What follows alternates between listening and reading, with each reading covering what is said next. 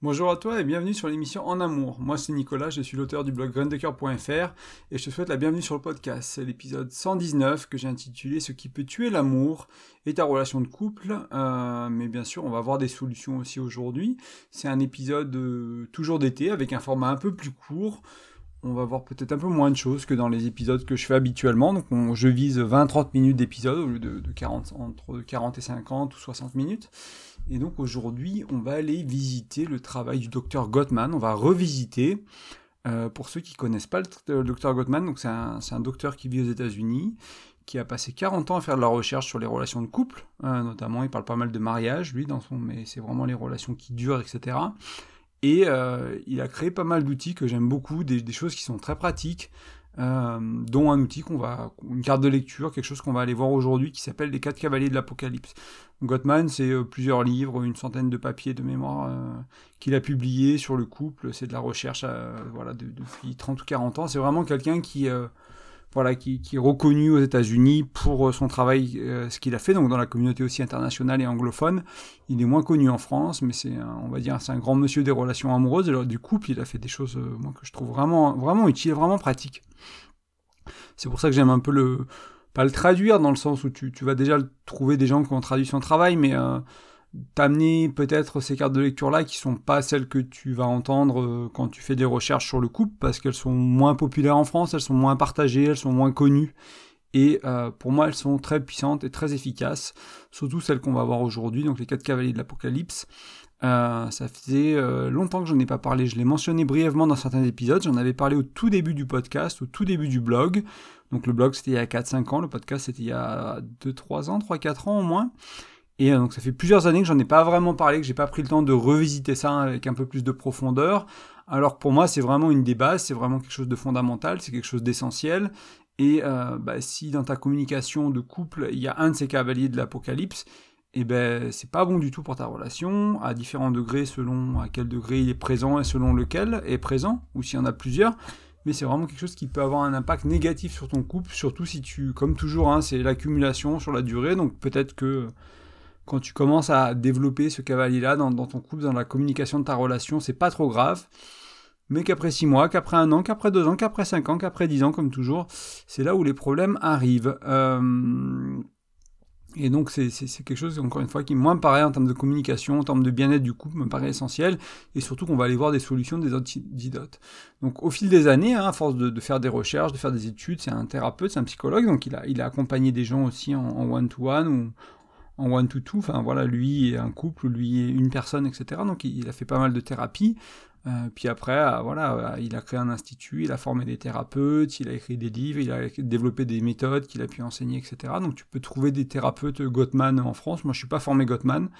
Peut-être qu'un jour je le ferai, c'est quelque chose qui m'intéresse. Mais tu peux, tu peux taper thérapeute Gottman, donc G-O-T-T-M-A-N, euh, et tu vas trouver euh, la liste des thérapeutes en France. Je sais plus combien il y en a, il y en a sûrement pas des masses, mais tu peux, tu peux en trouver près, de chez toi, surtout si tu es en ville ou en visio. Ça peut t'intéresser. Ça peut être une, des approches que moi je recommande hein, si tu veux faire de la psychothérapie, euh, enfin de la thérapie plutôt. C'est une, des, modalités que, que, je, pense hein, est, pas mal quoi, pour beaucoup de couples. Hein.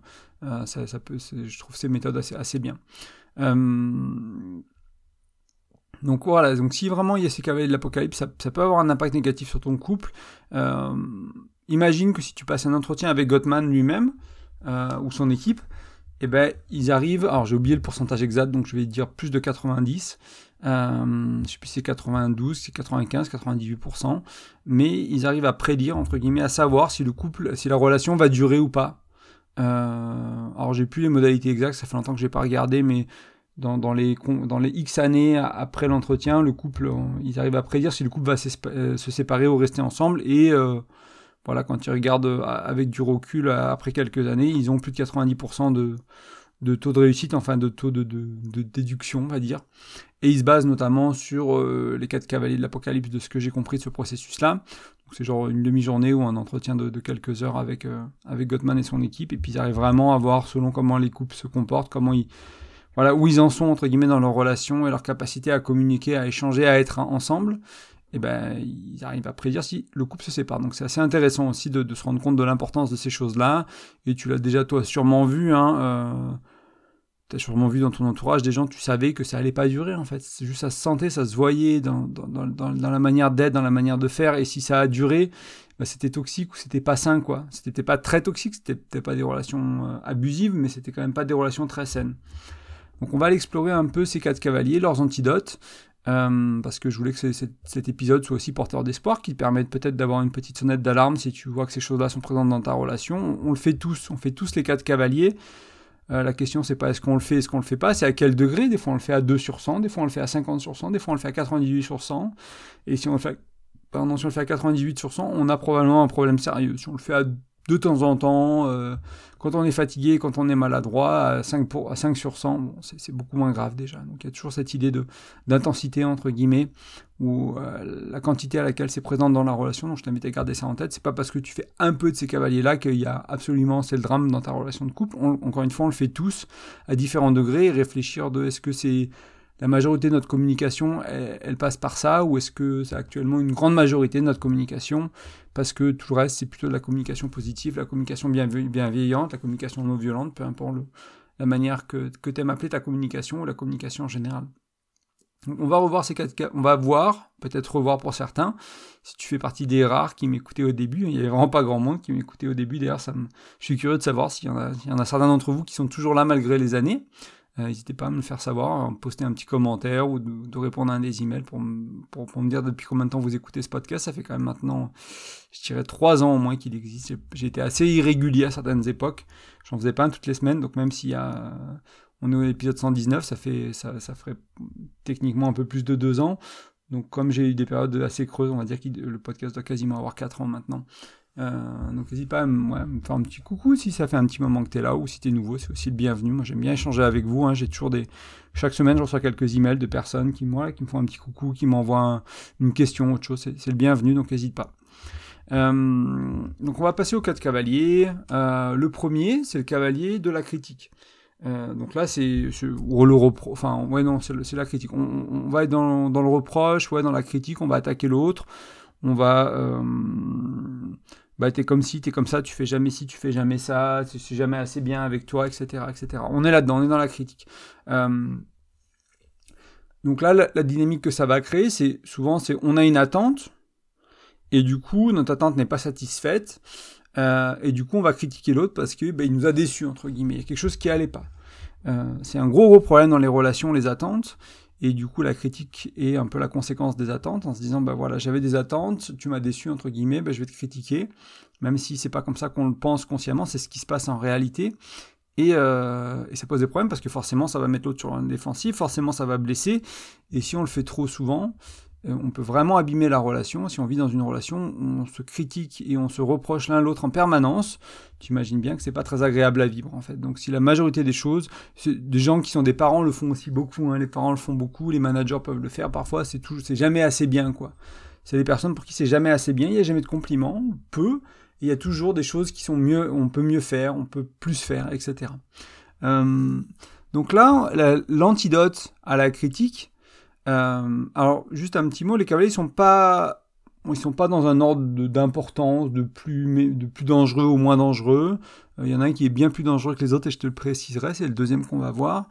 Donc, ils sont pas spécialement, ils sont juste dans un ordre, voilà, peut-être de, probablement de, de, de, fréquence à laquelle on les voit dans les relations, mais pas nécessairement. Donc, c'est pas important dans quel ordre ils sont. Tu peux te concentrer sur vraiment sur le cavalier en lui-même, son antidote, euh, et, voir si c'est présent dans ta relation. Donc si toi tu le fais, si ton partenaire le fait, etc. Donc toujours pas, quand je te dis de voir si c'est présent dans ta relation, regarde ce que toi tu fais aussi. Hein. Est-ce que c'est présent chez toi? Est-ce que tu es quelqu'un qui critique? Si oui, dans quel contexte? Pourquoi? Et d'où ça vient?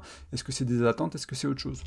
Euh, si, euh, si, je vais aller voir du côté de, du développement personnel ou de Tony Robbins, il te dirait que les attentes, c'est ça, ça mène à la déception et que l'antidote des attentes, c'est euh, alors j'essaie de, de, traduire de l'anglais au français, et comme je l'avais pas prévu dans mes notes, j'arrive pas à retrouver le mot. C'est pas des attentes, c'est d'avoir des euh, de la gratitude en fait, tout simplement pour ce que fait l'autre en fait.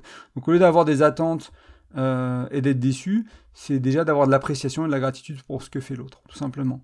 Et donc transformer ses attentes en, en, quelque chose de positif, en remerciement, en appréciation. En fait, vraiment cette culture d'appréciation, c'est pas facile du tout parce que bah, après on a peur d'être déçu tout, enfin de, de, de, voilà, d'être satisfait de rien. Et en fait, l'astuce entre guillemets, c'est d'avoir justement, c'est pas d'avoir des attentes, c'est d'avoir ce qu'on appelle en anglais des, euh, ah, j'ai oublié le mot, des standards donc ça, ira bien en français aussi, standard. C'est-à-dire qu'avoir des choses qu'on ne tolère pas dans notre, dans notre, vie, en fait. Donc c'est-à-dire que tu, tu, ne tolères pas que quelqu'un communique mal, par exemple. Et si quelqu'un communique mal, bah, tu ne te mets pas en relation avec. Donc du coup, tu n'auras pas d'attente à avoir au niveau de la communication parce que tu as un standard. C'est-à-dire que ce standard-là, tu vas, euh, tu vas le maintenir et tu vas demander à l'autre, tu vas dire à l'autre, mais en fait, moi, euh, notre communication, elle est à ce niveau-là elle est euh, avec cette qualité-là, elle prend cette forme-là. C'est ce que c'est de la CNV ou autre, peu importe, mais elle va ressembler à ça. Si toi ça te va et que tu es prêt à, vouloir communiquer de cette manière-là avec moi, ben, on peut faire une relation ensemble. Si tu n'es pas prêt à communiquer à ce niveau-là, ben, on va pas pouvoir faire une relation ensemble, c'est aussi simple que ça. Donc c'est transformer ses attentes en standards et bien sûr être courageux et honnête et bienveillant et tendre vis-à-vis de ces standards, les expliquer aux autres et dire ben voilà, là c'est pas des attentes, c'est mes standards, c'est-à-dire que je ne tolérerai pas moins que ça. Euh, et euh, etc. Et du coup, donc, il y a moins de déception parce que, en fait, on a mis, les bases hein, de, la qualité de la relation, elles sont posées et elles sont respectées par les deux. C'est pas juste toi qui as des standards et que tu les imposes à l'autre, c'est vous décidez de vos standards à deux. C'est quoi les standards de votre relation en termes de qualité de communication, en termes de complicité, en termes de sexualité, en termes de projet de vie. Et euh, une fois que ça c'est établi, bah, vous pouvez vous rappeler à l'ordre des fois de temps en temps, peut-être dire écoute, on t'a vu, on s'était dit qu'on vraiment c'était important pour nous qu'on serait à ce niveau-là. Là, je vois qu'on est un peu en dessous. Euh, qu'est-ce que tu penses que je peux faire? Qu'est-ce que toi tu peux faire pour qu'on y soit, etc. Donc là, je, dégraisse un peu, mais c'était pour euh, parler un peu plus des attentes, les transformer en gratitude et les remplacer, notamment par des standards, au lieu d'avoir des attentes. Donc je sais pas si j'étais très clair avec cette explication rapide de, comment passer de l'un à l'autre, mais c'est des choses que j'explique un peu plus dans d'autres contenus. Il y a, d'autres épisodes où je t'en parle un peu plus de ça. Euh, donc pour, recadrer un peu, premier cavalier, la critique, et le premier antidote, donc, c'est un peu la base de la CNV des fois en communication, c'est utiliser le jeu, exprimer ses émotions, et demander gentiment ce que tu as besoin. Donc là, au lieu de dire, bah, tu fais jamais ça, tu peux dire, bah, en fait, là, ce que je sens, c'est que je sens du désintérêt, et, euh, et moi, je me sens mal, en fait, quand je suis tout seul ou toute seule à m'occuper de la maison, à ranger les courses, euh, et j'aurais besoin que tu viennes m'aider. Est-ce que c'est possible? Donc là, t'as pas dit, bah, t'es un bon à rien ou t'es une bonne à rien, tu m'aides jamais, euh, t'es trop nul, tu t'en fiches de moi. Tu as dit, bah, écoute, moi, je me sens mal parce que je porte ça tout, tout seul, toute seule, et euh, j'aurais besoin d'un petit peu d'aide. Est-ce que c'est possible? Donc voilà, c'est apprendre à s'exprimer en jeu, éviter le tu qui tue, donc le reproche, la critique, parler de ses émotions à soi, pas parler de l'expérience de l'autre ou des, de comment est l'autre ou de qui est l'autre, etc. De, parler de soi, de ce qui se passe chez nous et de demander ce qu'on a besoin avec tendresse, avec bienveillance. Donc ça c'est le premier, le premier cavalier, premier antidote. Deuxième cavalier, donc le plus dangereux pour le couple, c'est le mépris. Donc là, le mépris, c'est il y a du dégoût, il y a, il y a vraiment quelque chose de puissant. Euh, et le mépris, c'est le tueur de couple. C'est-à-dire que si tu es arrivé au stade, si tu es passé souvent par la critique et que tu es arrivé au mépris, euh, ça ne veut pas dire faire marche arrière, c'est, pas, pas possible. Hein. Ça veut dire qu'il y a peut-être sûrement besoin d'un peu plus de travail et sûrement besoin de se faire accompagner. C'est là où si tu te rends compte que ta relation, elle est méprisante, ou tu es méprisante, ton partenaire est méprisant, vous êtes tous les deux méprisants à certains moments et que c'est assez régulier et que c'est peut-être, on va dire, de la maîtrise, du mépris, pardon, pas de la maîtrise, du mépris. On va dire plus plus, on va dire que c'est pas du mépris doux. Hein. Euh, il, y a, différents degrés de mépris. Euh, mais déjà le mépris c'est déjà pas terrible. en plus c'est du donc le mépris doux c'est déjà pas top. Si en plus c'est du mépris un peu pimenté, euh, ça risque d'être compliqué pour la relation sur le sur le court terme déjà. Ça veut dire que ça fait probablement un moment que ça va pas. Euh, et des fois, le mépris, hein, ça peut être simplement. Euh, moi, ça m'avait marqué quand j'avais lu ça de, de Gottman. Il disait que un des signes de mépris, c'est par exemple quand on roule les yeux vers le ciel. L'autre, il nous dit un truc et on dit rien, mais juste ce petit geste, en fait, juste ce petit truc corporel du euh, qui ça nous exaspère, ça nous déçoit. Il y, a, vraiment quelque chose de puissant derrière cette réaction. Euh, il y a du désespoir peut-être. Et euh, là, on va mettre ça dans la case du mépris, peut-être à observer quand même chez toi d'où ça vient et pourquoi tu, réagis comme ça. Est-ce que c'est vraiment du mépris? Est-ce que c'est autre chose? Et observer des petites choses comme ça qui sont pas toujours du verbal et se dire, ok, là, on a un problème C'est-à-dire qu'on a un problème. C'est-à-dire que moi, je suis au point où, quand tu me dis quelque chose, eh ben, il y, a vraiment cette réaction de mon corps, quoi, qui, est qui est instantanée, qui est au-delà de ma pensée, au-delà de ma conscience, au-delà de mon contrôle, qui dit euh, ah, j'en peux plus ou c'est nul. Enfin, il y a vraiment quelque chose de fort. Donc le mépris, euh, un tueur de couple, le plus puissant des quatre. La solution au mépris, l'antidote, c'est la culture de l'appréciation. C'est une culture de bonté, de gratitude, de respect, d'admiration pour l'autre. Donc c'est pour ça que c'est euh, il va peut-être falloir te faire accompagner. C'est quelque chose que, sur lequel je pense je peux t'aider. Euh, aider ton couple, t'aider toi individuellement, si jamais c'est ce que tu vis. C'est euh, créer cette culture-là, en fait. Aller un peu à l'opposé. On était dans la culture du reproche, du jamais assez, du, euh, j'en peux plus de ce mec, j'en peux plus de cette nana, etc. il va falloir faire marche arrière et aller jusqu'à l'opposé, la gratitude, encore une fois, le respect, l'admiration, la bonté. Donc se reconnecter à qu'est-ce que j'admire chez l'autre, qu'est-ce que je respecte chez l'autre, qu'est-ce que l'autre fait au quotidien qui rend ma vie plus facile, etc., etc. Se reconnecter à ça profondément, euh, parce que pendant, si on est arrivé au niveau au stade du mépris, souvent c'est qu'on a regardé le côté négatif et on l'a amplifié, on l'a Ouais, on l'a regardé à la loupe un peu et on a oublié tout le reste. Donc c'est rééquilibrer la relation dans un premier temps avec, euh, ok, il n'y a pas que du négatif. S'il n'y a que du négatif, bah, est-ce qu'on veut vraiment la relation éventuellement? Ça peut être une prise de conscience, se dire en fait, est-ce que cette relation, je veux mettre l'effort et le temps qui va être nécessaire pour la, sauver, entre guillemets, ou, euh, ou non, ça vaut pas le coup, je recommence et je fais attention à ne pas retomber dans le même travers. Parce que ce qui est probable, c'est si tu as créé ça dans une relation, c'est que tu recrées la même chose avec quelqu'un d'autre derrière. C'est pour ça qu'en plus de que tu restes dans cette relation, que tu en changes, apprendre à créer cette culture de l'appréciation, de la bonté, du respect, de l'admiration, c'est essentiel parce que c'est quelque chose qui est important pour une relation et c'est quelque chose qui se fait pas naturellement euh, même si ça peut paraître euh, là au début de la relation, c'est souvent plus euh, des choses qui viennent naturellement avec les hormones, etc. Et des fois, on ne sait pas préserver ça sur la durée, en fait. C'est là, quand on rencontre quelqu'un de nouveau, quand il y a une nouvelle relation, on le perd et on ne sait pas le maintenir. Donc là, l'idée, c'est d'apprendre à maintenir ça. Donc là, il y, a plein de choses à faire. Hein. notamment, je t'en parle aussi dans d'autres épisodes, mais il y a une pratique de gratitude euh, qui peut être quotidienne, partager avec l'autre une chose, deux choses, trois choses pour lesquelles on a de la gratitude pour notre partenaire, de ce qu'ils ont fait euh, dans la journée, euh, etc. C'est bien sûr aussi peut-être, pas que peut-être, mais c'est aussi un état d'esprit. Moi, je sais que c'est quelque chose que j'ai changé chez moi avant de pouvoir le faire dans ma relation, je me suis, je me suis rendu compte que des fois j'étais quelqu'un de négatif il y a une bonne dizaine d'années maintenant, au travail, etc. J'avais vraiment ce côté de, voir, les, de voir le, verre à moitié vide au lieu de le voir à moitié plein qui venait en, au galop dans certaines situations. Je me suis dit, en fait, il y a peu d'appréciation pour ce que les gens font pour moi, pour ce que faisaient mes collègues. C'était dans un contexte de travail au début. Et je voulais devenir manager à l'époque, et je suis devenu plus tard, et je m'étais dit, bah, ça va être important de, transformer ça, en fait, d'apprendre à, avoir au moins plus d'appréciation et de gratitude pour euh, bah, ce que font mes collègues pour moi, comment ils m'aident, etc. Et pas juste voir les erreurs qu'ils font, et les trucs qui méritent, et les trucs qui m'agacent. Donc moi, c'est un changement que j'ai fait pour moi entre moi et moi, entre guillemets, pour que ça se répercute dans le monde autour de moi, et c'est quelque chose qui est important pour le couple aussi. Donc je t'invite à, observer ça chez toi, voir où t'en es en termes de gratitude, de respect, d'admiration pour ton ou ta partenaire, et pour les gens autour de toi en général, et si t'es un peu soit un blasé de la vie, soit un aigri, peut-être qu'il y a une manière d'autre, une manière autre euh, de, vivre les relations, de vivre ces, choses-là de la vie, et un petit travail à faire à ce niveau-là, ou un gros, ça dépend. Euh, je ne veux pas minimiser nécessairement mais c'est possible tout à fait. Il y, a, une voie, ici, et ça peut être de la thérapie, ça peut être ce que je propose en accompagnement, ça peut être tout à fait autre chose, c'est aussi possible. Donc le troisième cavalier, donc là c'était mépris avec l'antidote, culture, culture de l'appréciation pour résumer un peu, donc euh, quelque chose de, joyeux, de plus nourrissant. Troisième donc cavalier, la contre-attaque ou la riposte. Donc là, des fois, il s'exprime en réponse à la critique ou la réponse au mépris, mais c'est quelqu'un qui est assez facilement sur la défensive, qui va facilement, euh, dès qu'il y a une petite chose, euh, démarrer au quart de tour et voilà. Donc souvent ça va, ça va ensemble, mais pas toujours. Hein. Des fois, tu as quelqu'un euh, qui, tu peux toi communiquer de manière plutôt, plutôt propre, et pour des questions d'insécurité, pour des blessures passées, pour des peurs de pas être assez, pour des peurs de rejet, des peurs d'abandon, etc.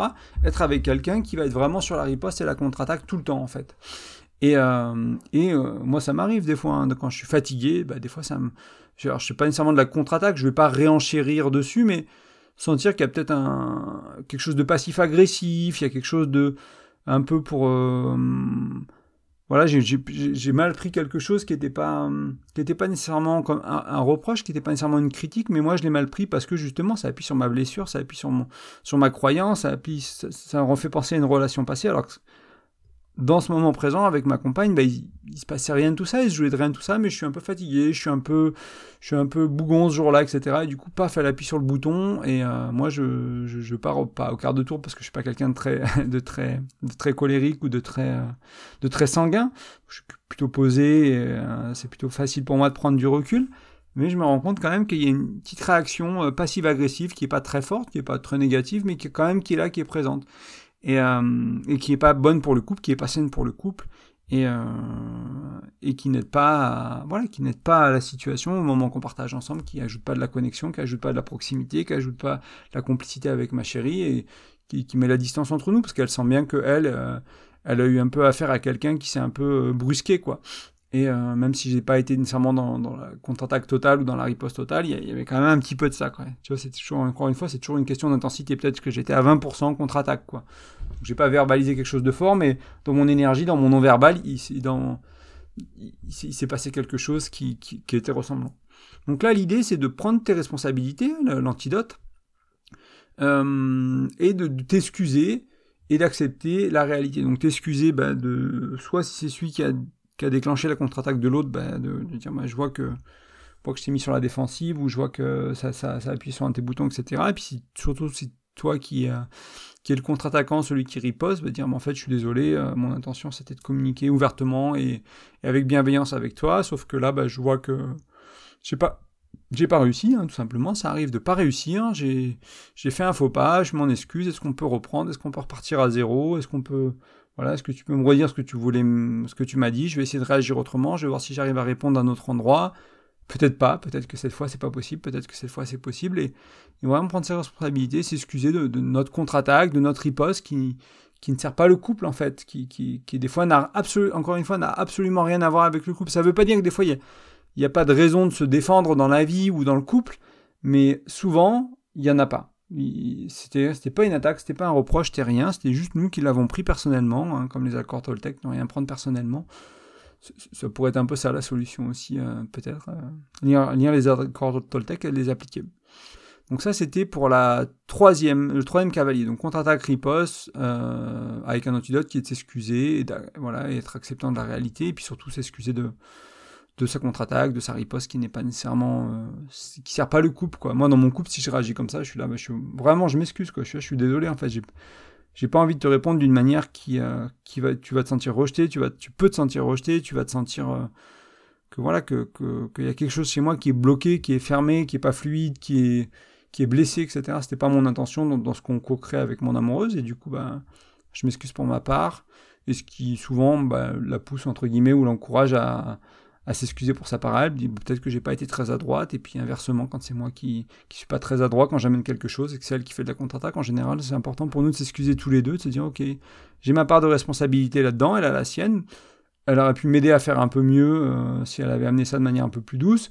Moi, j'aurais pu répondre totalement différemment si euh, j'avais eu la présence d'esprit de, la conscience de d'où j'allais répondre, ou euh, simplement j'étais moins fatigué, j'étais mieux, moins énervé ce jour-là, etc., etc.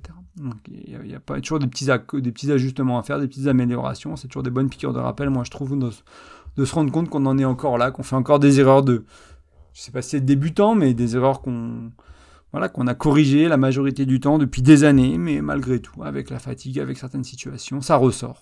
Surtout dans le stress, dans l'énervement, dans la pression, dans la tension. C'est des choses qui sont exacerbées qui ressortent.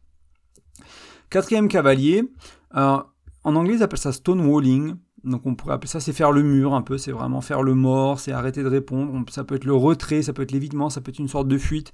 Moi j'imagine, quand, je pense à ça, j'ai toujours cette... Euh... je sais pas c'était quelle, quelle série télé, mais c'est un peu ce grand-père et cette grand-mère dans la maison, et puis euh, c'est la, la, nana elle a toujours des reproches à lui faire, ça va jamais ce qu'il fait. Et puis dès qu'on commence à s'énerver, il se lève, il va dans le garage, il dit j'ai un truc à faire, je bricole, ou il dit rien, il se casse. Donc là on est vraiment dans, le retrait, dans le, on fait le mur quoi. Il y, a même pas de réponse. Et moi je me rends compte que j'ai fait beaucoup ça par le passé, ça m'arrive encore de, le faire, mais j'arrive à rester dans la communication. Mais je vois que vraiment il y a un sentiment de, je me referme quoi. Il y a une sorte d'inconfort dans la conversation qu'on va avoir, qu'on est en train d'avoir, dans la situation. Euh, etc. Il y, a vraiment cet inconfort qui est là pour moi et je me referme complètement. C'est comme si j'avais envie de fermer les yeux, que le monde n'existe pas, que la situation n'existe pas et attendre que ça passe. Donc ça, c'est mon mécanisme défense euh, d'enfant, entre guillemets, qui, se joue automatiquement. Et donc, avec, bah, avec mon expérience, avec ce que j'ai appris avec le temps, c'est d'apprendre à, ne pas aller trop vers ça, à, l'accueillir, à l'accepter, dire, OK, là, tu as, envie de, répondre, de répondre comme ça aux stimuli de la vie ou, de ma partenaire. Et en même temps, bah, j'ai envie de rester dans le dialogue. Et en même temps, j'ai envie de communiquer. Donc, je vais commencer par parler, je vais commencer par dire des choses, et des fois, il me faut un peu de temps. Donc là, l'antidote, c'est prendre une pause, prendre soin de soi et revenir à la discussion plus tard. Moi, le prendre une pause, aujourd'hui, dans beaucoup de situations, c'est l'histoire de quelques secondes, de quelques minutes dans le pire des cas. Des fois, c'est plus, hein. il y a quand même des fois où je me rends compte que je me suis fermé sur un sujet et que j'ai pu revenir vers ce sujet que quelques jours plus tard, mais je vais revenir à la discussion plus tard, c'est très important d'y revenir mais en même temps, il y a une sorte de pause à faire. Alors des fois, ça peut être une pause physique, on peut aller prendre une faire une balade, méditer, prendre une douche chaude, froide, etc., bricoler, etc. Mais avec conscience, pas dans l'évitement de dire, bah là, écoute, je vois que je vois que c'est dur pour moi, je suis en train de me refermer complètement, je suis en train de vouloir complètement éviter notre conversation et et, pas qu'on l'ait. Et du coup, moi, j'ai envie d'avoir cette conversation parce que c'est important pour toi. Donc, il y a une partie de moi qui veut avoir cette conversation, il y a une partie de moi qui ne veut pas avoir cette conversation. Et ce qui est bon pour mon couple, c'est probablement la partie qui veut avoir la conversation. Donc je comprends ça, et du coup, bah, je vais prendre soin de mes autres besoins avant si c'est pas possible d'avoir de, de, cette conversation tout de suite. Et voilà, je vais faire quelque chose qui est nourrissant, et on y revient plus tard, avec l'importance de vraiment d'y revenir plus tard. Moi, comme je te disais, c'est quelque chose que régulièrement, ça m'arrive de le faire en quelques secondes. Je me rends compte de cette fermeture. Ma compagne, quasiment toujours aussi, elle s'en rend compte aussi, des fois sûrement avant moi. Elle voit que, elle voit que ça résiste, quoi. Et bah voilà. Et puis je me rends compte qu'en fait, que si j'arrive à, un peu à, déballer ce qui se passe chez moi, à dire bah écoute, je, là je suis pas à l'aise, là ça me fait peur, là ci, là ça, déjà ça va mieux. Et après je parle un peu de, ce que je pensais. Et puis je commence doucement, je commence avec les choses les plus faciles. Et puis voilà. Et euh, au, fil du temps, bah, j'arrive à déballer tout ce qu'il y avait à déballer, en fait, à dire ce que j'avais à dire, mon opinion, mon point de vue, ce qui était là pour moi, etc. Mais il faut y aller un peu doucement. Et, euh, et voilà. Mais ce qui est important ici, c'est de pas avec ces quatre cavaliers, hein, que ce soit euh, la critique, le mépris, la contre-attaque, la riposte, ou euh, l'évitement, le retrait, le, mur, faire le mur, c'est que quand ça se joue, c'est présent, donc il y a, un monde dans lequel euh, bah, toi et ta partenaire, vous n'êtes pas conscient de ça, et vous le vivez au quotidien, vous en vivez un ou plusieurs, et ça pourrit votre relation, votre, votre communication, et ça, c'est un, monde possible et c'est peut-être ce que tu vis. Et puis, il y a un autre monde dans lequel, au fur et à mesure du temps, avec un peu, si tu partages le podcast, que vous écoutez ça à deux, que tu regardes un, tu vas peut-être lire d'autres articles sur le sujet, etc., sur la communication, sur ces quatre cavaliers de l'Apocalypse. Hein. tu tapes quatre cavaliers de l'Apocalypse Gottman, tu vas voir qu'il y, a des blogs, des podcasts qui en parlent aussi. Je suis pas le seul. Euh, je sais pas s'il y a un livre qui a été traduit sur le sujet, je me souviens plus, mais il y a peut-être même un bouquin à lire. En tout cas, tu trouveras, tu trouveras des, choses. Si le podcast s'appelait pas à ton partenaire, à ta partenaire, ben, peut-être qu'un article, ça, parlera plus, par exemple. Il euh, faut être malin dans ces cas-là. Hein. C'est important de, proposer quelque chose qui correspond. Euh, et, euh, et de travailler, de, travailler ça à deux, entre guillemets, et de se dire, bon, bah voilà, petit à petit, on va prendre conscience de nos cavaliers, de comment ils jouent, et on va utiliser l'antidote. Petit à petit, on va utiliser un peu plus d'antidote. On va créer cette culture de bonté, de gratitude, de respect, d'admiration au quotidien. Ça fera du bien, même s'il n'y a pas de mépris dans la relation. Donc ça, ça peut être intéressant. On va apprendre à parler en jeu, exprimer ses émotions, pas faire de reproches.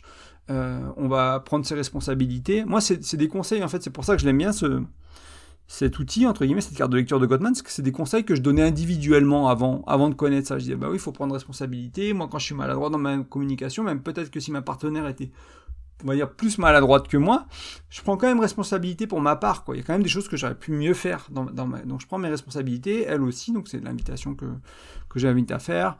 Euh, prendre une pause, prendre soin de soi, revenir dans la conversation plus tard, donc c'est ne pas, ne pas mettre les choses sous le tapis pour pas les accumuler, euh, etc. C'est des choses que j'ai amenées, mais là voilà, tu as un outil euh, qui vient d'un mec qui a fait 40 ans de recherche, qui l'a montré, alors j'ai oublié des méthodes, mais tu peux aller, si vraiment ça t'intéresse, tu peux vraiment creuser scientifiquement comment il fait en fait Gottman pour, euh, pour faire tout ça.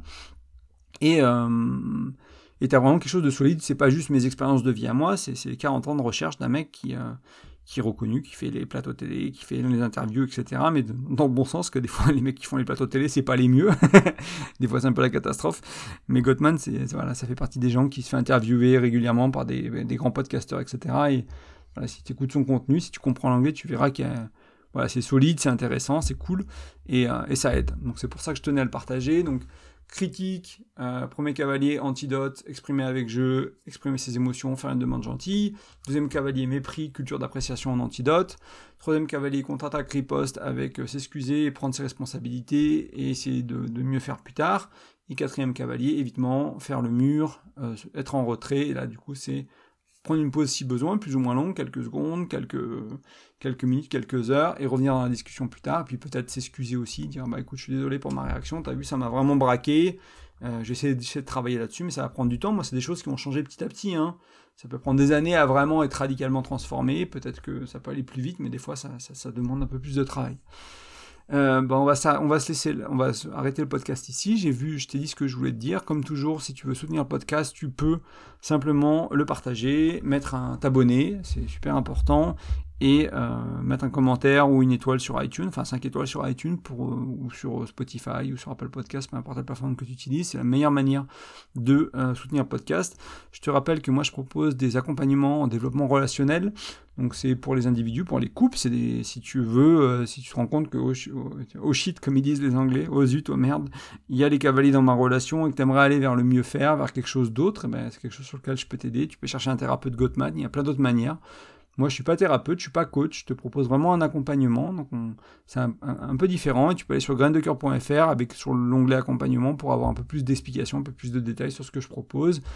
Et si ça te fait du sens qu'on travaille ensemble, ce sera sûrement avec plaisir. Moi, si je pense que je peux t'accompagner, et eh ben voilà, c'est avec plaisir. Si je pense que je peux pas t'accompagner, ben je te dirais euh, peut-être qu'il faut aller voir euh, cette modalité-là, ce thérapeute-là, euh, ce genre de personne pour, pour que tu fasses le travail que tu as à faire avec la bonne personne, entre guillemets, ou du moins que tu aies le plus de chances de faire ce travail-là avec la meilleure personne possible.